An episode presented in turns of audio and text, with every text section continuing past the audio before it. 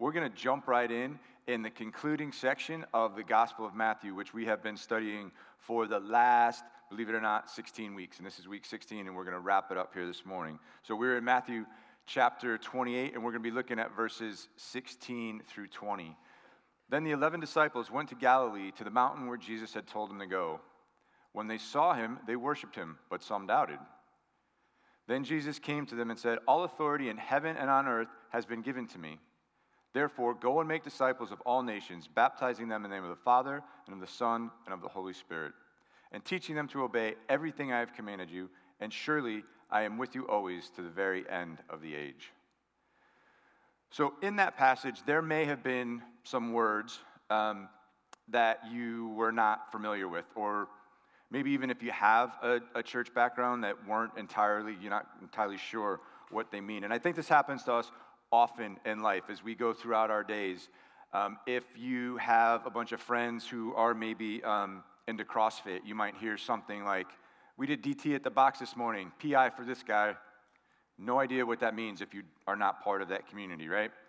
Or if you have friends who are in the business world talking about their competition, they uniquely fashion granular initiatives. I don't even think they know what that means when they say things like that. Or if you have friends who are, who are a little bit techie, guys who hang out in the back of the room and, room and help us run our sound stuff, you might hear something like, some say mono AWAC is the next big thing, but I'm sticking with my 48K master transducer. Again, might as well be a foreign language, right? Um, and I think one of the words in our passage this morning that could fall into that is this word disciple. And again, even if you have a church background, we don't know what that means entirely. I think it's such a uh, can be such a catch all word that we get lost in it sometimes. And so Jesus tells us in the passage that we just read that we're supposed to go and make disciples. So I think before we go and make disciples, we should probably figure out what a disciple actually actually is. Some people have tried to equate the word um, student with, with being a disciple, and that's okay. But I, being a disciple is, is more than simply being a student. Uh, Jesus went out of the way to call out the religious leaders of the day for their accumulation of knowledge for knowledge's sake and for their own, um, their, their own honor to make themselves look, look better. So it's not simply a student. Some have substituted the word apprentice. And it's, again, not a bad word choice, but not, doesn't capture what it really means because an apprentice is always looking for more right? A, an apprentice is hopefully going to someday know more than their teacher or their master. An apprentice is going to hopefully someday have a bigger business or more followers than their master. An apprentice wants to replace their master. So I don't, that's not necessarily a good, good substitute for disciple either. Sometimes we use the word follower, right? And it's possible to do Jesus y things without Jesus' heart or Jesus' motivation. So, follower sometimes misses the mark as well. Sometimes you hear phrases like, we serve a great God, which we, we do, but a servant um, does things out of a sense of obligation. And a, and a servant may not really understand why they're doing what they're doing. They're just told to do something, so they have to do it. So that one kind of misses the mark as well. And the last, the last thing I think we get in our heads when we hear the word disciple is this idea of a super saint, somebody who's just, you know, I've used the term before, like a religious rock star. Um, and if we, so Leanne taught last week from Matthew chapter 25, and we jump ahead to the end of 28. So, by way of review, I will point out to you that by definition, to be a disciple, you do not have to be a super saint. Matthew chapter 26, we have the Last Supper. It's this really interesting meal which Jesus shares with the original disciples.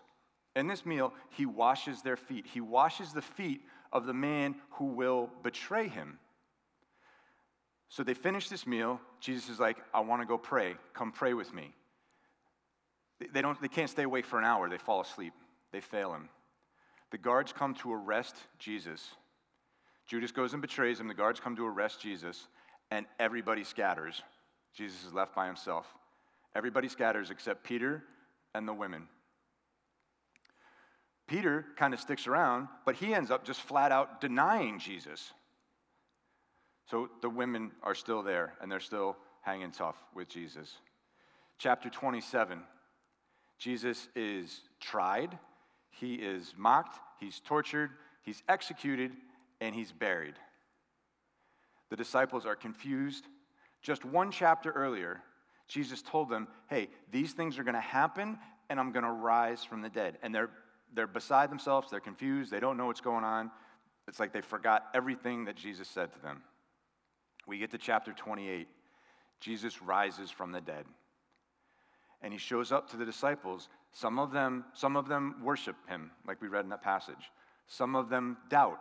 Some of them are confused. Some of them, when they see him, they don't recognize him.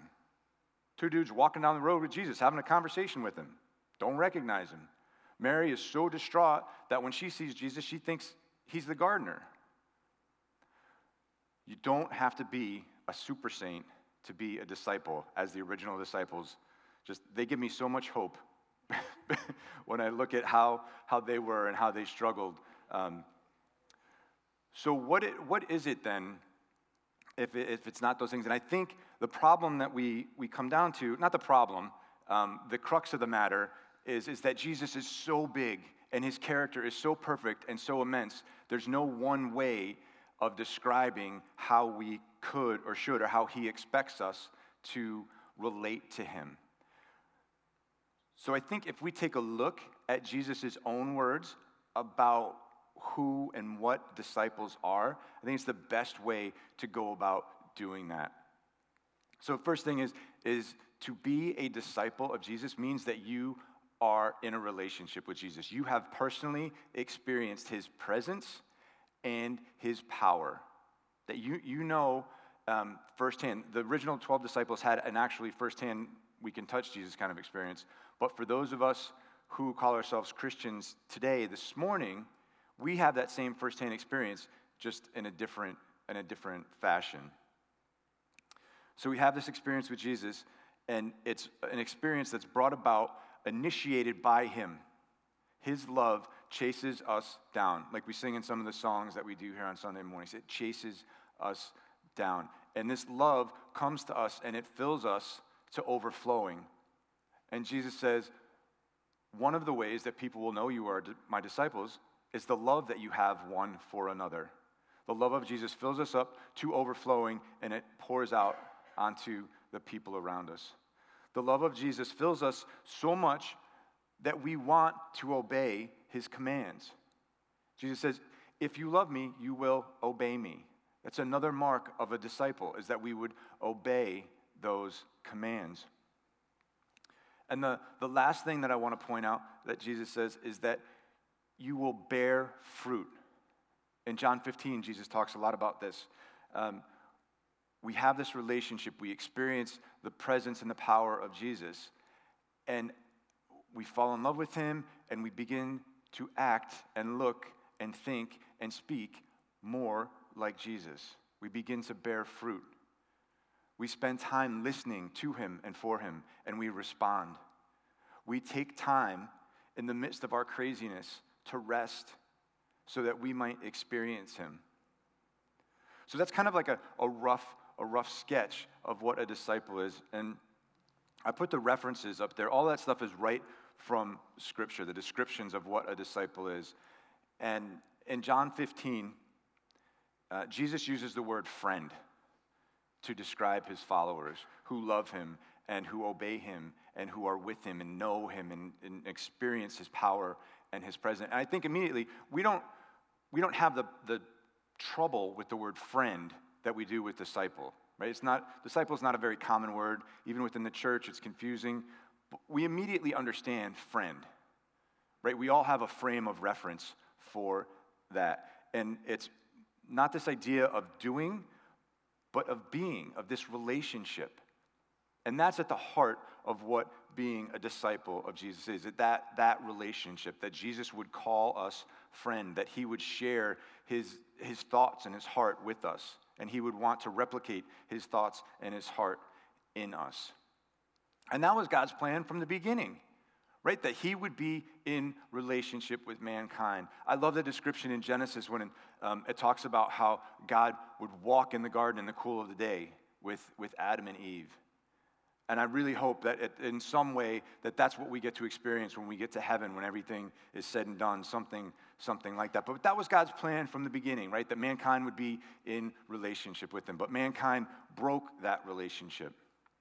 And again, in God's infinite wisdom and part of His eternal plan, He is He has made a way to restore that relationship for those of us who would accept it. And that is through the perfect life and the innocent death and the triumphant resurrection of Jesus. And so before we go any further, we're just going to kind of push pause and we're going to stop and we're going to celebrate that because that's what Jesus instructs us to do. That Last Supper, that meal that Jesus shared with his friends, um, now we refer to it in different ways, depending on your background Eucharist, the Lord's Supper, communion. But Jesus and other, uh, Paul in the, in the letter of Corinth, to the Corinthians encourages us to repeat that meal so that we would remember who it is that drew us in, that chased us down, that first loved us while we were unlovable, so that we could be in, in relationship with him. Jesus came and he walked among us so that we could relate to him. He came and he walked perfectly among us because we couldn't walk that perfect walk. And he came and he walked into a death that we deserve.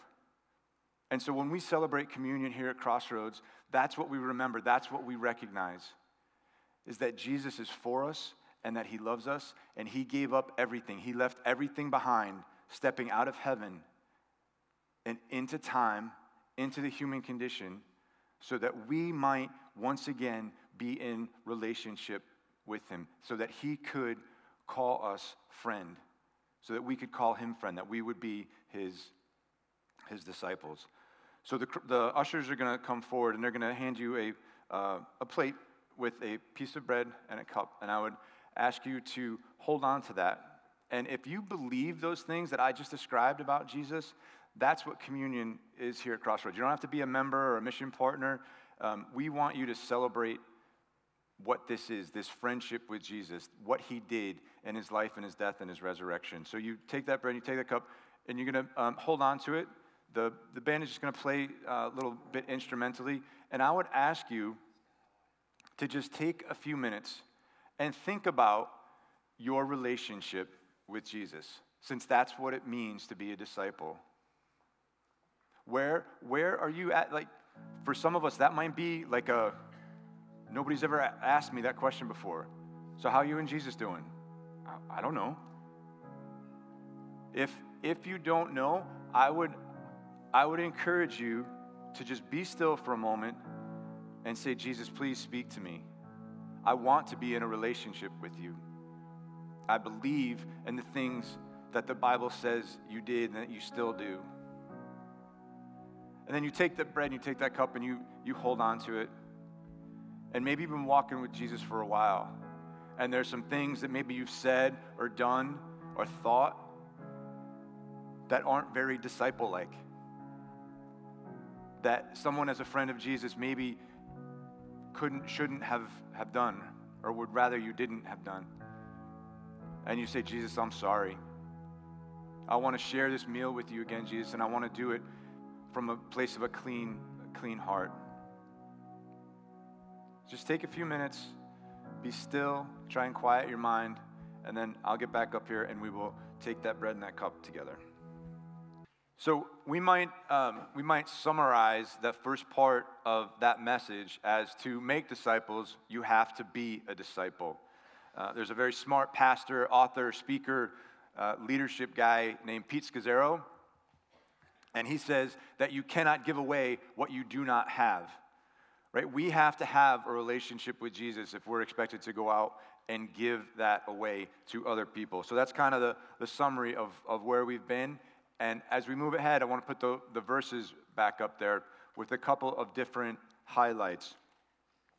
So the road sign, right? We call this whole teaching series road signs. And this last road sign is go and make disciples this idea of, of going, right? Some of us, some of us are called to go around the world. Some of us are called to cross cultural barriers. Some of us are called to cross the road and go to our neighbors. All of us are called to go in some shape or form. And if you think about it, you think about the current way in which we live, our schedules, society, culture, going is not a problem. Right? Last week was a long weekend. Attendance here was a little bit down. People were, were traveling. People are traveling this week. Some of us travel every day for business. We are constantly, constantly going. Going is not the problem. The problem is, is that we go and we don't remember that Jesus is with us. We go and we don't remember that Jesus wants to be acknowledged in, in our going.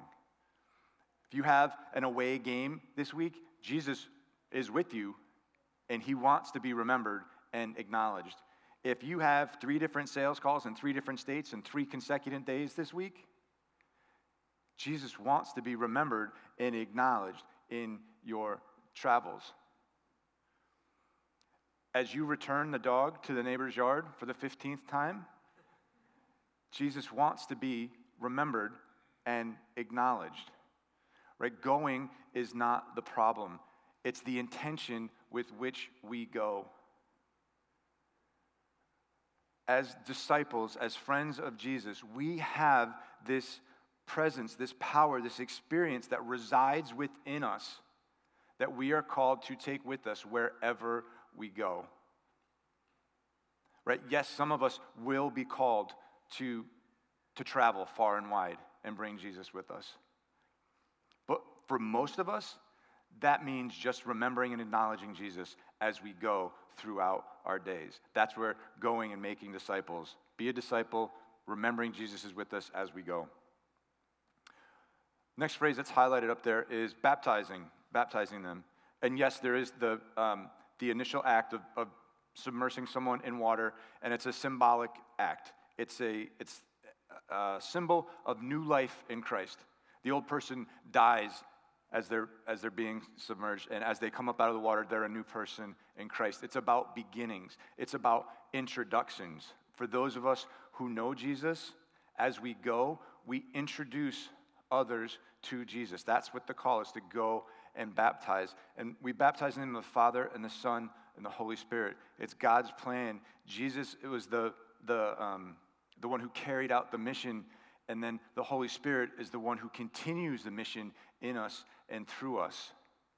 And we want that power. We want to share that power with everyone who we, who we meet and we come in contact with.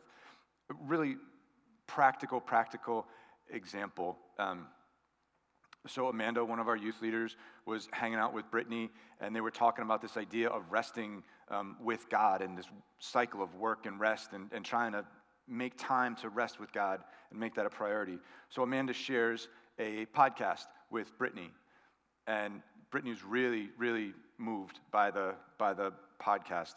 And so, Brittany is self employed, and she does a lot of online work. And so, she shared that podcast with the people who she uh, interacts with as part of her business, many of whom do not know anything about Jesus, but she just put it out there as an introduction, as a first step for them to get to recognize Jesus. Brittany went to work, remembered that Jesus was with her, and acknowledged him in, in what she was doing. Really, really practical, easy way to think about how, how we might do that. The next phrase that's up there uh, teaching them to obey everything. So if we think about baptism as this like this introduction, the teaching part is this ongoing relationship. It's an ongoing investment that we would make in, in others. And as I described what a disciple was earlier, we get filled up with the love of Jesus, and that overflows out and around us, and it overflows into obedience. Obedience is, is a behavior. And for those of us who are parents, know behaviors are more caught than taught, right? Somehow my kids only manage to pick up my bad behaviors, and I don't know. Um, that's not true. Actually, one of the greatest compliments you will ever get is when somebody recognizes, like, they're like, you know why I did that? Because I saw you do that, right? One of my kids actually said that to me this weekend, I, like after I passed out and picked myself back up. Um, but it was really, like, living out of the power and presence of Jesus and allowing the people around you, right? If you're a parent, part of that going is living in obedience to Jesus and letting your kids watch you do that. It's going to school, it's going to work, and living that life of obedience, those ongoing investments in, in relationships. So we look at that, right? Go and make disciples of all nations, baptizing them and teaching them to obey everything. That can feel um, a little daunting. Everything, all nations. Like that's those are like big, big inclusive terms. And it made me it made me think of that. Um, that is a UCC 128 shipping label. And that is something that in the early 2000s, people like Walmart and Target started to require on their packages. And back then, that's what I did for a living. I had to make sure that as a company, we could do that. That was part of my responsibility. So I would communicate with the people at Walmart, and they would say, You need to have these on all of the millions of cases that you ship us, and you need to do this by X date. And if you don't, we're going to charge you, I forget what it was, X dollars per case for every one of those labels that is not there. And I, I quick did the math, and it was literally like millions of dollars a day. And I walked into my boss and I'm like, um, Larry, we got to talk. and I said, here's what's going on. Here's what we're currently doing. We're not doing these labels. It's going to cost us a lot of money to do these labels. And Walmart says if we don't do them, they're going to fine us a lot of money. He's like, okay, good luck with that. Let me know how that works out. and Larry was a great guy. I learned a lot from him. He was a really good mentor. Um, and maybe that was just him ex- expressing trust in me. I don't know. But that was, in my mind, that was like the first. I went home that night and I, I did not sleep. I, I have this vivid, vivid recollection of the first night. Like, that was the first time I really thought I was going to lose my job. Um, and that is daunting. All the pressure, all the weight, all the, the significance was on my little inexperienced shoulders at that point with a good luck with that. Going and, and um, making disciples of all nations and teaching people to obey everything could feel that daunting, but it's not. It shouldn't. Because we go with all the authority of Jesus Christ, the King of Kings, Lord of Lords, to whom one day every knee will bow and tongue confess. We are his representatives. We go with his authority. When people accept him through what we do and say and teach, they're, they're accepting him. And when they reject what we bring to them, they're not rejecting us, they're rejecting him. That's what scripture tells us. We go with the, the authority of the king, we are his ambassadors. Not only do we go with that authority, but he goes with us. I will be with you always to the very end of the age. That's what takes the, the daunting task of going to all the nations and teaching people to obey everything is because we have Jesus' authority and he's with us always. The other thing that um, Scripture reminds us of is when we are in Christ, is that his commands are not burdensome. Right? He, the idea of life with Christ is not to be worried about checking all the boxes and following all the rules. Somebody came to him and asked him, Jesus, there's lots of commandments. At that time, there was like 613 of them. Which one's most important? Jesus boiled it down really simple love God. Second one, love others.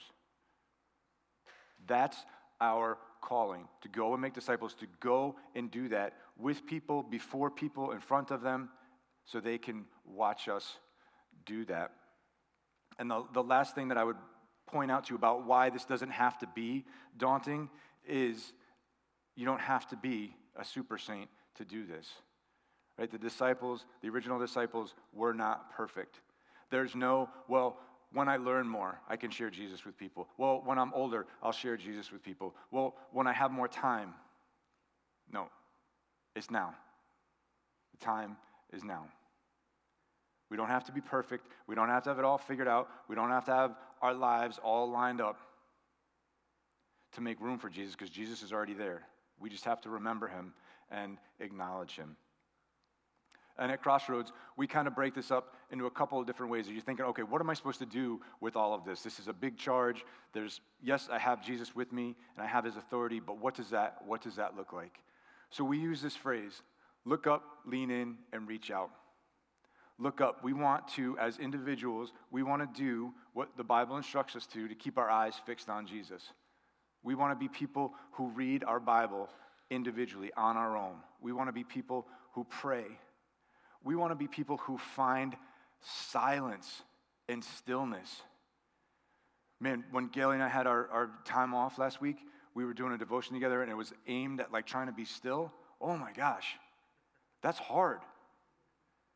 Right? But God calls us to that so He can speak to us. If you don't journal, picking up a journal or getting something like Evernote and capturing your thoughts and where you see God move or those points in your day where you feel like, God, where were you? And capturing that so you can, you can think through those things with, with Jesus. And here's another really big part of that looking up is getting to know yourself. Each, God wired each one of us differently, right? How is it that God wired you? I know some of you guys, and I know some of you, when you go outside, immediately you're just drawn to like notice God's handiwork. Others, you get in a kitchen and you start slicing and dicing and cooking and sauteing, and that like you connect with God because God gifted you in that form of artistry. For me, like I like to move. I experience God when I'm running and when I'm working out and when I'm being active. Right? You got to know yourself and know how God wired you so you can make room for those uh, um, those activities and things that bring you life and where you find God. Look up, lean in, right? So we, we receive this power and we experience the presence of Jesus. And that comes to us. And then we go to our brothers and sisters in Christ. And we encourage them by saying, Oh man, God was really speaking to me. Or, Oh man, I, I could really use some help. I don't know what's going on here. We lean in for encouragement, we lean in for support, we lean in for challenge. Oh man, I like I really screwed up. And we need people around us who love us enough who would be willing to say, "You know what? You're right. You screwed up and you here's here's a thought on how you might make it right." Look up, lean in, reach out. That's the reach out is kind of this the the overriding focus for this morning is that we would take Jesus with us wherever we go as, as individuals. That we would live our lives with him in front of other people. And when other people ask, how is it, how is it that like you have all this chaos in your life and yet you still seem okay? You still seem to have this peace about you. Well, that's Jesus. Jesus promises us a peace that passes understanding wait a minute, you, you give how much of your money away? And your kids still have shoes and you still feed them? Right? God calls us to be generous, and we live that generous life out in front of people, and they're like, How can you do that? And you, get, you have an opportunity to share. And as a community, we want to create a safe space. Right? We want you guys to be able to head out into your lives and this, as you go, to say, come experience what it means to be part of a family of faith. Come experience. If you, if you don't know who Jesus is, Crossroads has created this safe and welcoming place for you to figure out for yourself who, who he is. And then the other way that we do that is we are really intentional and we work really hard about going to the people that Jesus went to. We, those people that need food, we go feed them. Those people that have addiction issues, we go spend time with them and teach them about Jesus. Those people who struggle with mental illness, we walk alongside them when they're struggling and try to prop them up. We go to the people that Jesus sent us to. So here's the other half of the of the statement, right? To make disciples, you have to be a disciple. To be a disciple, you have to make disciples. That's what Jesus ends the gospel, or that's what Matthew ends his gospel with. Jesus saying, You're my disciples. Go and make disciples of the rest of the world. And that's the charge that we have, that He's given us, is that we would go live our lives with intention, remembering and acknowledging Jesus, that we would, that relationship, that power, that presence that we know, that we've experienced, that we would share that with the people that God sends us to. Let's pray. Father God, we thank you so much that you don't leave us alone. We thank you that you do indeed have all the authority, and we, um, we bow before that authority, and we eagerly await your marching orders. God, as you send us out from this place this morning, God, may we be the kind of people that bring you with us, that acknowledge you, that live obedient to your word, and that we might do all that, all that for your glory and for the growth of your kingdom. In Jesus' name, amen.